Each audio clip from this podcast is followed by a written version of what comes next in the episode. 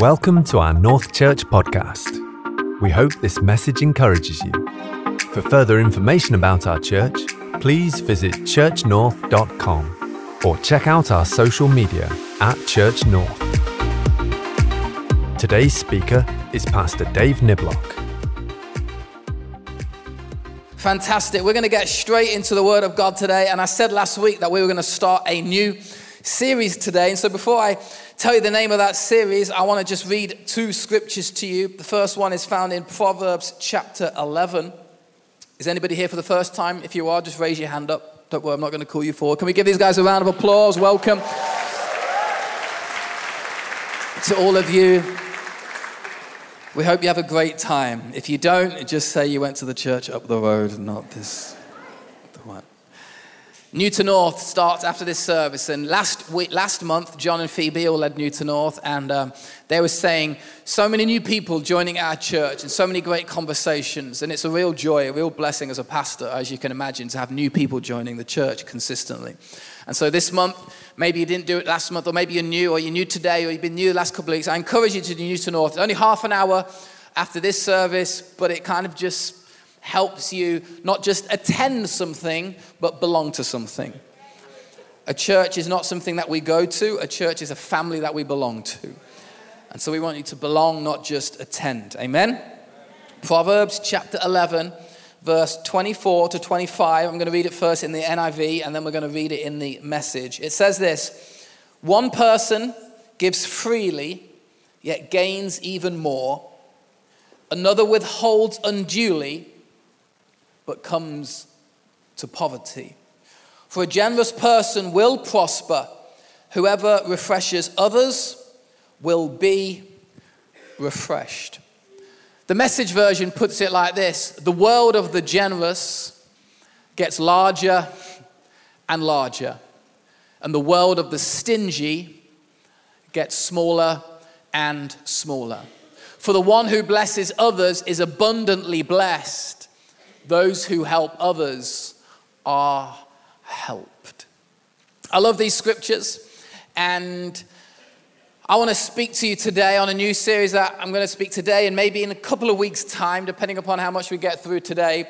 The series is going to be called this, The World of the Generous. The World of the Generous.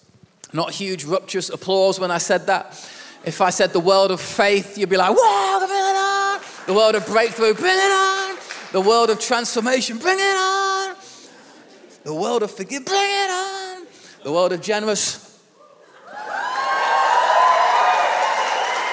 Ooh. Here's why you didn't respond in the first place. Because alarm bells are going off in some of your heads now, thinking, oh no, we've had great worship. We should have just brought a service to an end then. It would have been like, good, because whenever you hear a pastor read these verses, maybe you're triggered. Giving must be down. Therefore, we're doing a new series on generosity. I've seen it all before. Actually, our giving is up. So, that's not the reason. No, we're not going to receive an offering at the end of this service. We've just done that before I've spoken. It's going to be the introduction. Some of you are thinking, oh no, to a special offering that we all need to like dig deep. Nope. I'm just giving you a few disclaimers before the alarm bells which are going off in your head. Calm down, relax. Because I want to talk to you about the why behind the what when it comes to generosity. Because whenever we feel squeezed in a crisis, or squeezed in what we are experiencing now, which you would term a cost of living crisis, or a time of austerity, or a time maybe of economic uncertainty, the natural human reaction is to squeeze what you have and to hold tightly to what you have. Do you agree? That is just a natural human reaction. As times get tougher, or as you perceive times to get tougher, you hold on to what you have. But the Bible and the godly reaction in those times is not to hold on to what you have, but it is actually to open your hands, not close your hands. As Christians, I believe God calls us to live open-handed, not close-handed. I believe he calls us to live open-hearted, not closed-hearted. There is something about the openness of God and his love for all humanity and his incredible grace and his abundant mercy, which is always open and always free rather than a closed hand. And if we are to be the church, then one of the distinct characteristics of the early church, which I was reading this a couple of weeks ago of a New Testament scholar who believes one of the most distinct characteristics of the early church in the book of Acts is how different they were to everybody else. How different they were, almost like chalk and cheese in terms of how the church lived their lives to how everybody else lived their life, to how the church responded to how everybody else responded, to how the church reacted to how everybody else reacted. It was one of the most fascinating factors of the early church, which people would see within them. And I believe if we are to be the church, there needs to be a difference in us compared to the world. We no longer conform to the patterns of this world, but we live a radical life for Jesus Christ. In fact, in the book of Corinthians, 2 Corinthians chapter 8, verse 2 to 3, Paul writes to the church in Corinth, and he's talking about the Macedonian church. And he basically says, in the midst of a very severe trial, times were tough, their overflowing joy and their extreme poverty welled up in holding everything they had.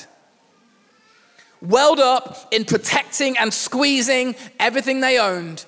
No, in a time of severe trial and extreme poverty, what did it well up in? Rich generosity. For I testify that they gave as much as they were able and even beyond their ability, entirely on their own. The rich generosity didn't well from a rich place. It actually came from an impoverished place. But yet, so the Spirit of God was so in that church at that time, so contrasting to the world, that they acted differently. Let me tell you this. You don't have to be rich in money to be generous. I'm sure all of you would have encountered some of the poorest people you've ever met to be sometimes some of the most generous. You don't have to be rich in money to be generous, but you do have to be rich in spirit to be generous. And that is what we are talking about. This year, we are really focusing on it is well. We're really talking to our soul and our spirit and the character and the health of us as a church and the health of us as spiritual beings, and we cannot just ignore the impact of an open heart and a generous spirit that is within you, because the richness in spirit, which is above all things, literally changes your whole life. When there is a richness in spirit, it changes everything. There is something about the world of the generous that gets larger and larger. And there is something about the world of the stingy that seems to shrink people's worlds. That is a proverb from Solomon, who was regarded as the wisest man who's ever lived, and a collection of his thoughts are found through the book of Proverbs and Ecclesiastes. And I believe and I agree with that wisdom because I've seen it firsthand. That those who live generous in spirit, their world does get larger and larger. But yet the world of the stingy does seem to shrink and get smaller and smaller. A couple of weeks ago, we've got some good friends, me and Abs. They're friends of our boys who go to school. And they're not Christians. In fact, they are Sikhs. And they become good friends to me and Abs. And one Sunday we were going home and we stopped by their house and We only stopped by to collect our son, who was Jay, who had been there. He had had a football match and so was there. And so we went to collect him. It's impossible to go to their house and just collect our son. Like, collecting our son also involves, we have to go in and we have to be offered about 5 different drinks, 6 different options of food, a sofa to sit on. There is just a richness in their generosity. And it is so evident and it is so noticeable. And what I find fascinating as well is that they have a big world. They have a big world, and I'm not just talking about a big car and a big house and a big business. I'm just talking about their world just has a largeness to it. When you speak to them, they're not speaking on tiny little, you know, someone next door didn't take their bin out, and so I got to hook up my bin, and I've got to go their bin. No, they're not talking about who got the bin and who didn't get the bin. They're not talking about who's parked in front of their house. There's a largeness in their conversation. Because their world has got larger and larger. And you might think, well, they're not followers of Jesus. I believe these principles, lots of people who don't even follow Jesus, still outwork the spirit of generosity. Because they see the benefit and they see the supernatural nature of largeness that comes to your world when you live with that open hand. There is nothing about them that feels small or restricted or claustrophobic. And so what is generosity? Generosity is the readiness to give more of something, especially money, but not exclusively money, than is strictly necessary or expected. The readiness to give more of something. Here's my definition of money. I'm going to tell you what I think it is. I think the definition of generosity, not money, excuse me, the definition of generosity is my ability to do something with what I have that adds significant value to somebody's experience. My ability to do something with what I have that adds significant value to somebody's experience. This is not only money. You can give somebody a generous welcome. You can give somebody a generous gift. You can give somebody a generous gesture. You can give someone a generous thought. You can give someone a generous act. You can give someone, like someone brought to our house last night, Matt Harrison, some of our friends, they brought us a lemon meringue pie at 7 p.m. No questions asked. They just came and delivered a lemon meringue pie. Glory to God. And their world will get larger. And it was one of the best lemon meringue pies I've ever had. Just letting that out there in case anyone wants to compete with that, you know.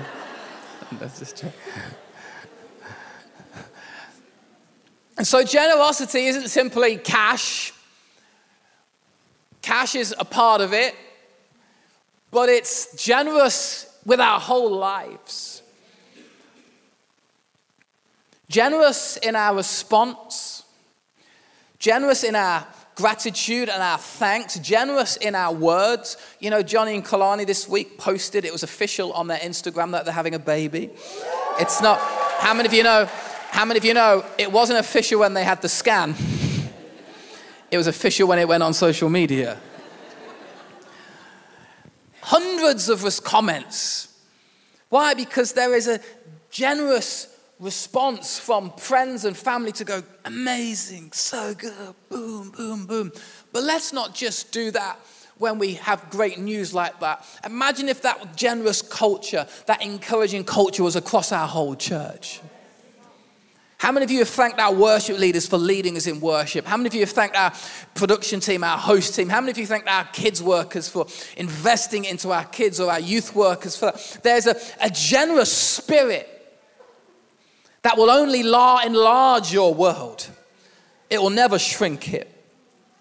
You know, I met a few years ago with someone who I considered to be a generous person, and I went to them on purpose. I said, look, I want to talk to you because I wanted to be open and I wanted to be accountable because I felt like I was kind of being held around a certain mindset around money.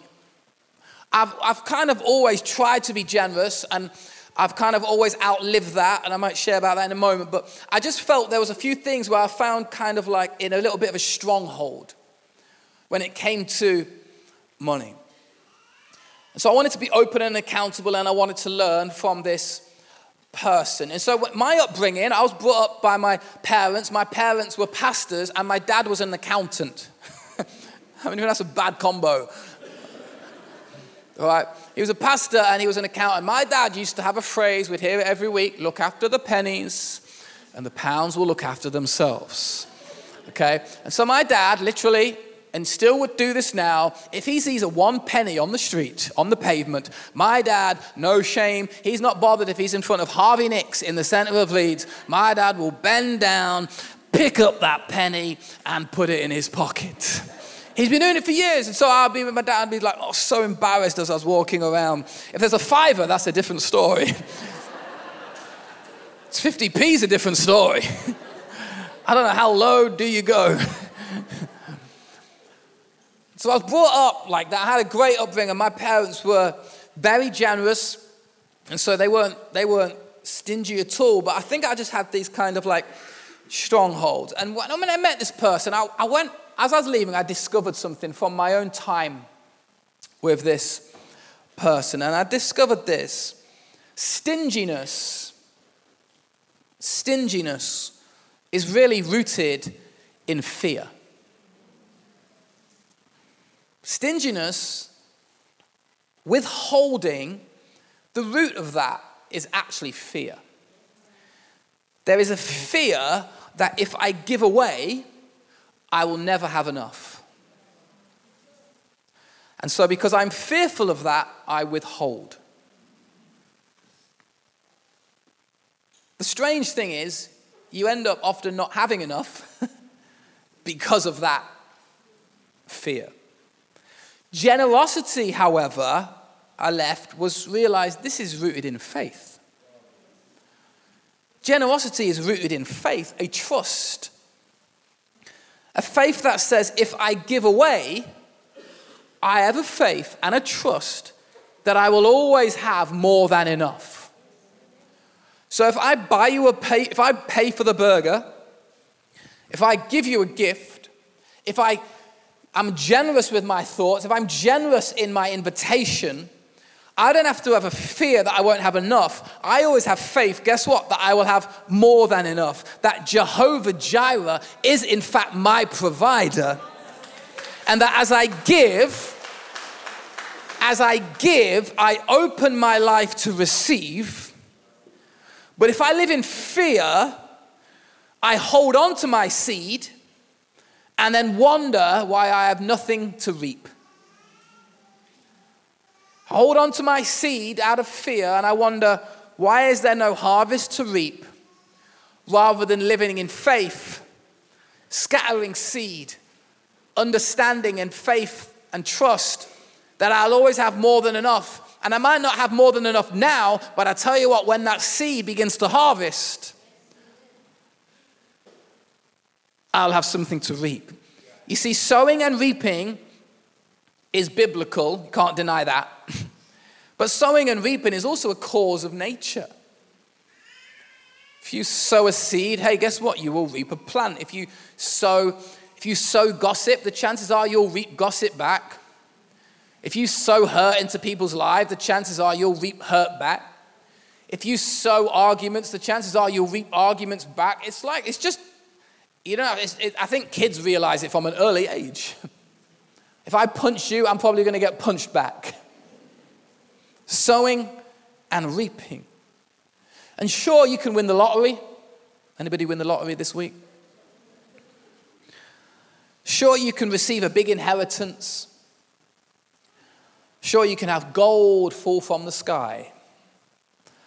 But I encourage you, church, never despise or never neglect proven biblical principles that have lasted the test of time.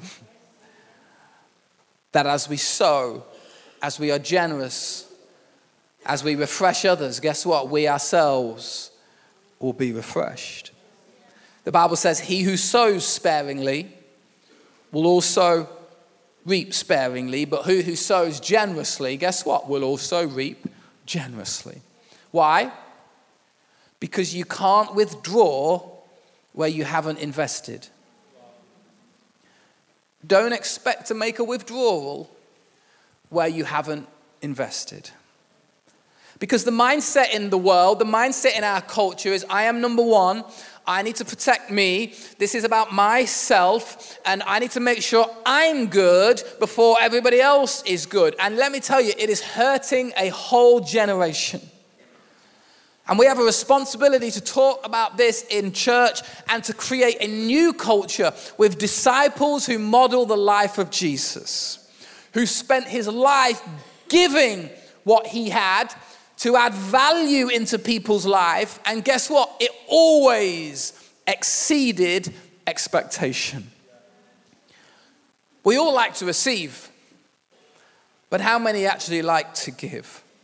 And there is nothing about the character and there is nothing about the nature of God that withholds. God always gives freely. And so the size of your world is not dependent on the size of your assets, but on the size of your heart. The size of your world is dependent upon the size of your heart. There are plenty of people who live in a big house in a very small world. There are plenty of people who live in a big house in a very small world. Because your world of opportunity, your world of influence, your world of relationships, your world of satisfaction, your world of favor, and I believe your world of blessing. I tell you what, that is a heart issue more than it is a possession issue. It comes from the heart. And generosity, if we're honest, let's be truthful, it is a heart issue. For where your treasure is, guess what it says? There your heart will be also. My heart follows what I truly value. If I truly value that, no surprise, my heart will follow that.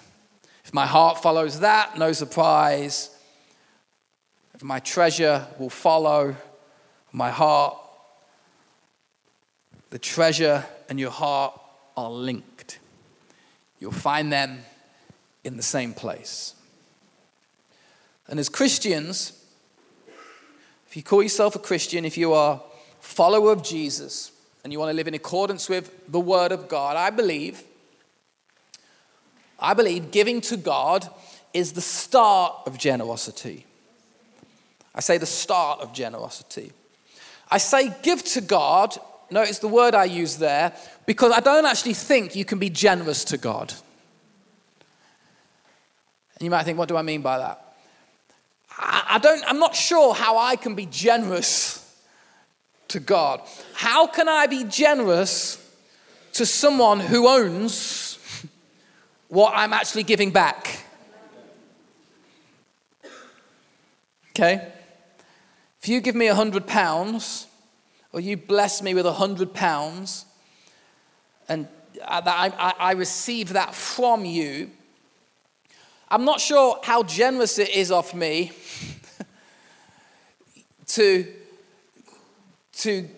give that back to you when you've already blessed me with that. I'm simply giving back to you what you already own. And so if God owns it, and if he is the giver of what the Bible says, all things, if he owns it, if he gives it to me, when I give to God, I believe I'm simply returning the blessing. I'm simply returning his blessing to me so that that blessing can now bless others. Now you might think, well, when I go to work, that's not God's money, that's my money. I would say, who's given you the skills? Who's given you the gift? Who's given you the capacity? Who's given you the breath in the lungs? Who's given you the opportunity? Who's given you the favor? Who's given you the promotion? Who's given you that? Now you can argue, my 10 years doctor training gave me that. My 4 years at uni gave me that. And I'd understand you've played a massive role, but my world of faith and my understanding of God is that God gives me the breath of life. God has given me my gifts. God has given me my talents. God has given me my abilities. So sure, if I disown God, if I walk away from God, I can still work in employment. I could probably still be successful, but I still believe it was God who gave me the ability to do that. So if I believe God has given me the ability to do that, I'm simply returning his blessing to me so that that blessing can now bless others. You see, God's method of blessing is often through his people. What does the Bible say in Genesis 12 for Abraham? It says, all peoples will be blessed through you. God says to Abraham that the blessing, all peoples will be blessed, who? Through you. And so don't underestimate the blessing of God that comes what? Through you. You see, God blesses us with his resource so that we can enjoy his blessing. Firstly, let me tell you that there's nothing wrong with enjoying his blessing. Enjoy the blessing of God. You don't have to be stingy to yourself. You can also be generous to yourself. I know some people who are very generous to everybody but stingy to themselves. I think God is cool with you being generous with others and generous with yourself. Be generous to yourself. Enjoy the blessing of God. I believe God blesses us with his resource so that we can enjoy it and bless others. Whoever refreshes others, what did we read, will be refreshed. Basically, God will continue to refresh. God will continue to refill. God will continue to restore those who are the refreshers in his kingdom. And if you struggle to believe God is the giver of all things, you will struggle to give freely. If you think God withholds, you will also withhold. But if I believe God is the giver of all things, guess what? I will begin to live and give freely, because we don't give for blessing. This is important. We give from blessing. I don't give for blessing, but I give from. It's different. You see, when I give to God, I give personally, I give through his local church. That is this church, and I believe that is biblical. I believe that is biblical in the Old Testament. The Bible says that, give to the priests and the temple, and tithes and offerings were collected, and they were then distributed and to the people.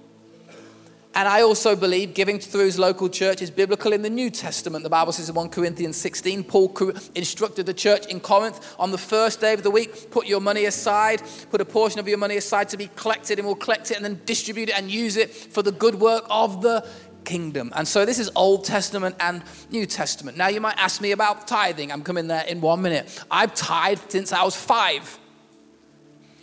My dad, when he used to give me pocket money, when it started at the age of 5, he'd give me £1, 10p would be tithed. A tithe simply is 10%. And so when I was 6, my pocket money went up to £1.20. That's good inflation. Take that, Chancellor of the Exchequer. And so my tithe goes from what, 10p to 12p. I'm now 41 years old. Tithing for me is simply a continuation of what I've been doing since I was 5, which started off with 12p and is now considerably more than that because of how the journey I've been on in terms of God's blessing to me, but also because I believe in the principle of that. Now, if my income goes up, my tithe would go up. If my income goes down, my tithe would probably also go down, because I've committed to the principle of giving God a tithe. Now, here's what I would say, and this might get some of you thinking. The more I've lived, I was brought up to believe tithing fundamental, like non-negotiable. Like if you don't tithe, I was kind of brought up maybe to think that.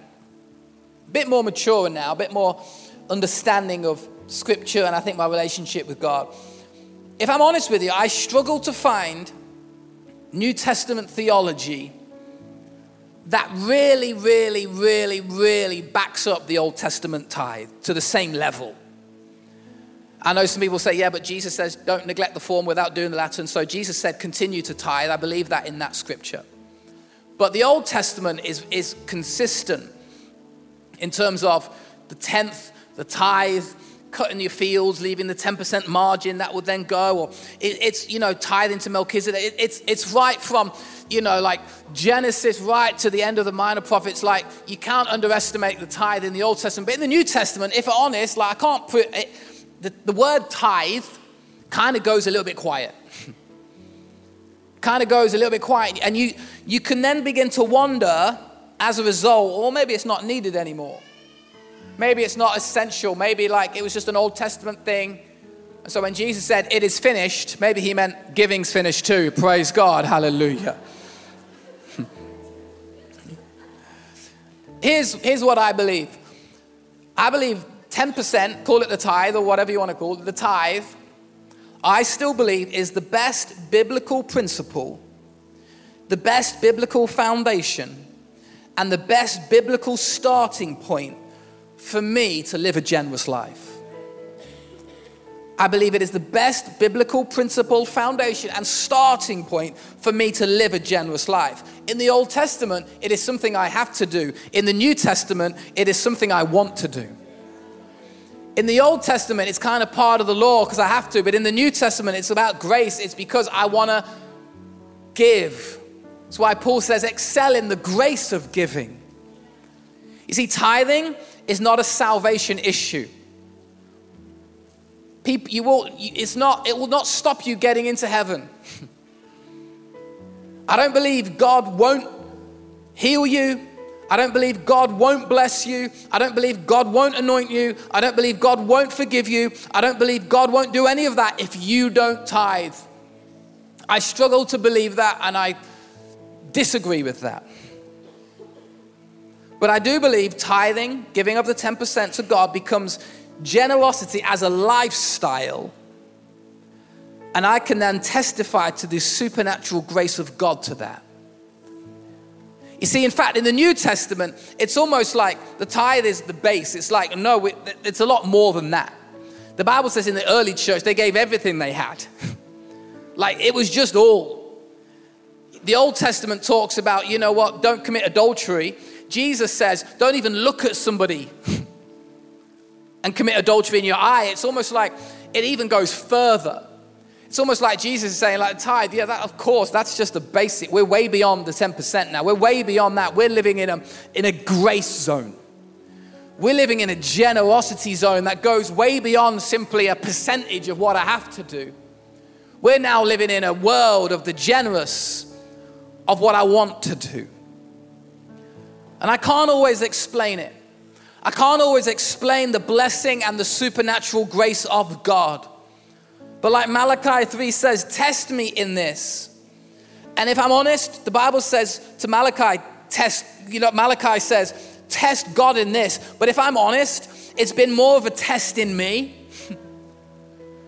than it is in God, because God time and time again proves that he is faithful and generous to me. The test is more in me. Can I prove to be faithful? Can I prove to continue to be generous? Bring the whole tithe into the storehouse so that what? There may be food in my house. And that is Old Testament, but we still have a responsibility, the house of God, to bring food to the house so that we can have spiritual nourishment and encouragement and blessing and equipping. And I believe the church has a responsibility to what? Give this city some food.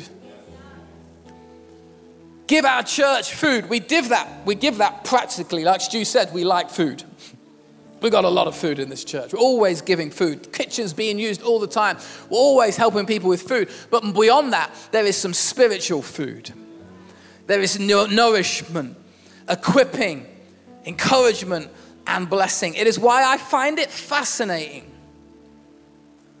when people want to eat from the house but don't want or feel the need to ever provide anything to the house. It's gone quiet now. It's like being a student. When I used to live 5 minutes up the road on Cardigan Road, living with my 5 housemates, I would open my cupboard. I've just been to Morrisons in the morning. My pot noodle's gone. Super noodles, nowhere to be found. 6p, savor baked beans, gone. My student friends had the ability to eat my food and never contribute any food. I don't mind if you want to eat my super noodles, if I can then go to your cupboard and eat your super noodles. But there seems something a little unfair that I keep providing the food for everyone in the house, and yet you're enjoying the benefits of it, but I'm the only one who continues to contribute towards it. But you know what I did as a student? I never raised it once. Internally, I was a bit like, ugh. I went to Morrisons, bought some more super noodles. Why? Because the world of the generous will get larger and larger. And whether you give or you don't give, we will keep providing food. Whatever your heart is and your response to it, you know what? The world of the generous gets larger and larger. And so me as a pastor, I don't know what anyone gives in this church. I don't see any reports. I don't look and go, tick, fives up. No, I'm not like Santa. I don't want to know. Why? Because I don't want my heart to change towards people based on what they do or what they don't do. But I do believe if we're eating from the table, it's good, how many of you know, to contribute to the table.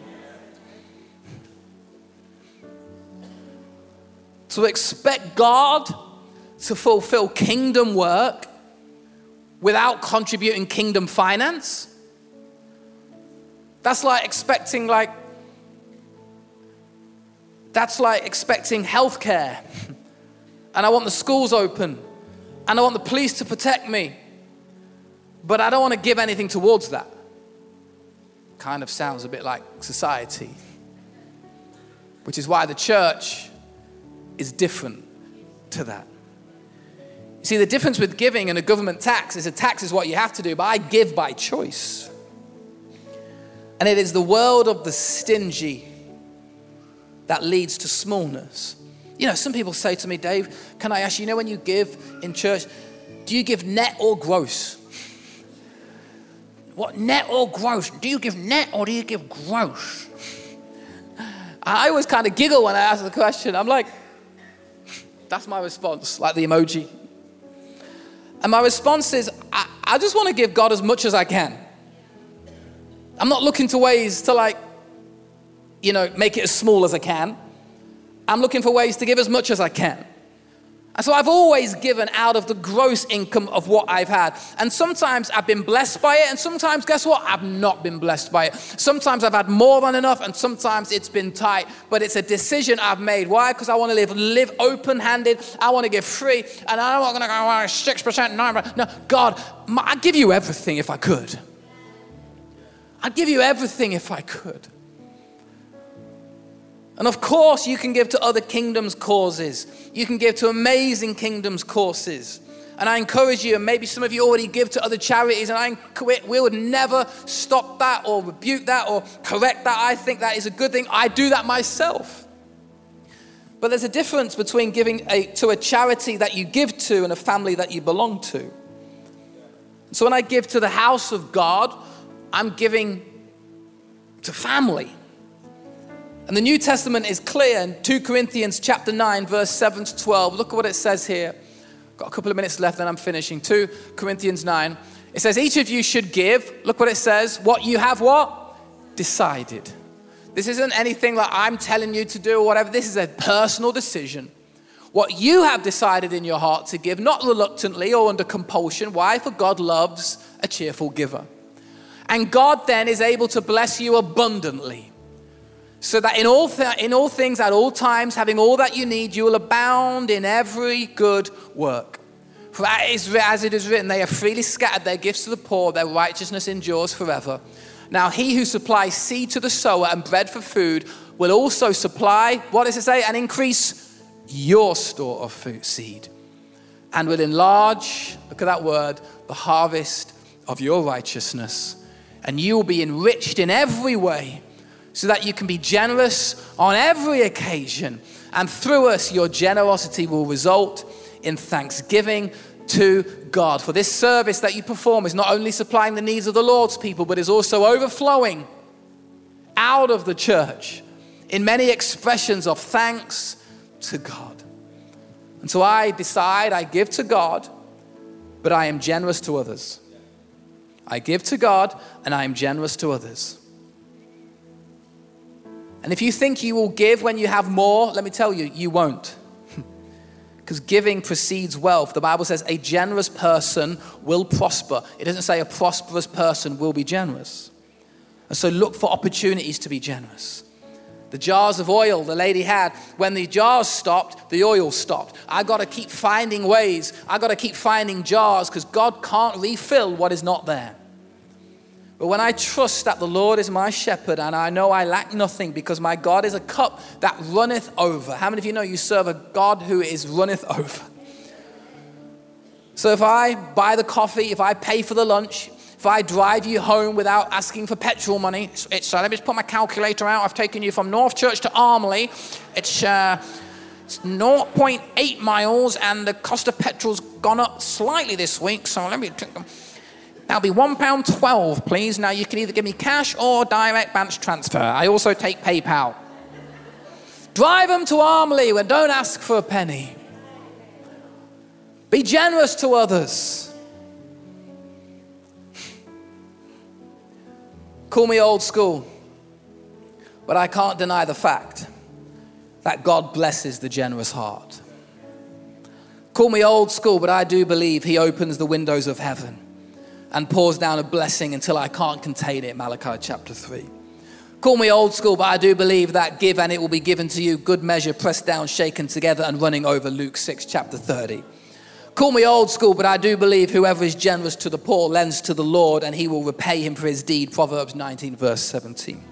Call me old school, but I do believe that if we honor the Lord with our wealth and with our first fruits, then our barns will be filled with plenty and our vats will be bursting with wine. Proverbs 3 verse 9 to 10. Call me old school, but I believe what the Bible says is what the Bible does. And I know it's not popular, and I know it's kind of countercultural, but guess what? That's the church. And so this isn't about getting anything from you. This is about developing something within all of us that we give to God and we are generous to others. Why? Because the world of the generous gets larger and larger and larger. I got to close. But I'm going to encourage us to do something this month. Okay, I'm going to ask us to do something. We're talking about prayer this quarter. And alongside prayer, I think it's good to fast. And so I'm going to encourage you to choose sometime this month in February, February, to fast sometime. It might be a lunch. For some of you, it might be a day. For some of you, it might be a week. That's personal to you. Personally, I'm going to choose to fast on Tuesdays, every Tuesday for the month of February. Okay, and so this Tuesday when I come to Vision Night and there's loads of warm, hot samosas on the side, if you see me eating one, you can smash me on the face. Okay, I encourage you to fast at some point this month and pray alongside that fasting. But here's what I want to do, just to try something in our church, and there's a little exercise. For that month, at Tuesdays throughout the month, this is just to start small because we've got to start small for some of you in the room. Whatever my food bill would be for that Tuesday, for that month, I could save it and go to Nando's in March. Or whatever my food will be for that Tuesday, and I might add more to this because it might be small, but whatever this is to you, I'm using it as an example. Say I normally spend, I don't know, £8 every Tuesday on lunch, breakfast, lunch and dinner. 8, 16, 24, £32. Say me and Abs do it together, £64. What I'm going to do, or what I'm encouraging us to do, is take that £64 and find someone in our church and bless them. And I'm going to go up to them and I'm going to be generous to them with something that I have. Now here's what I'm saying.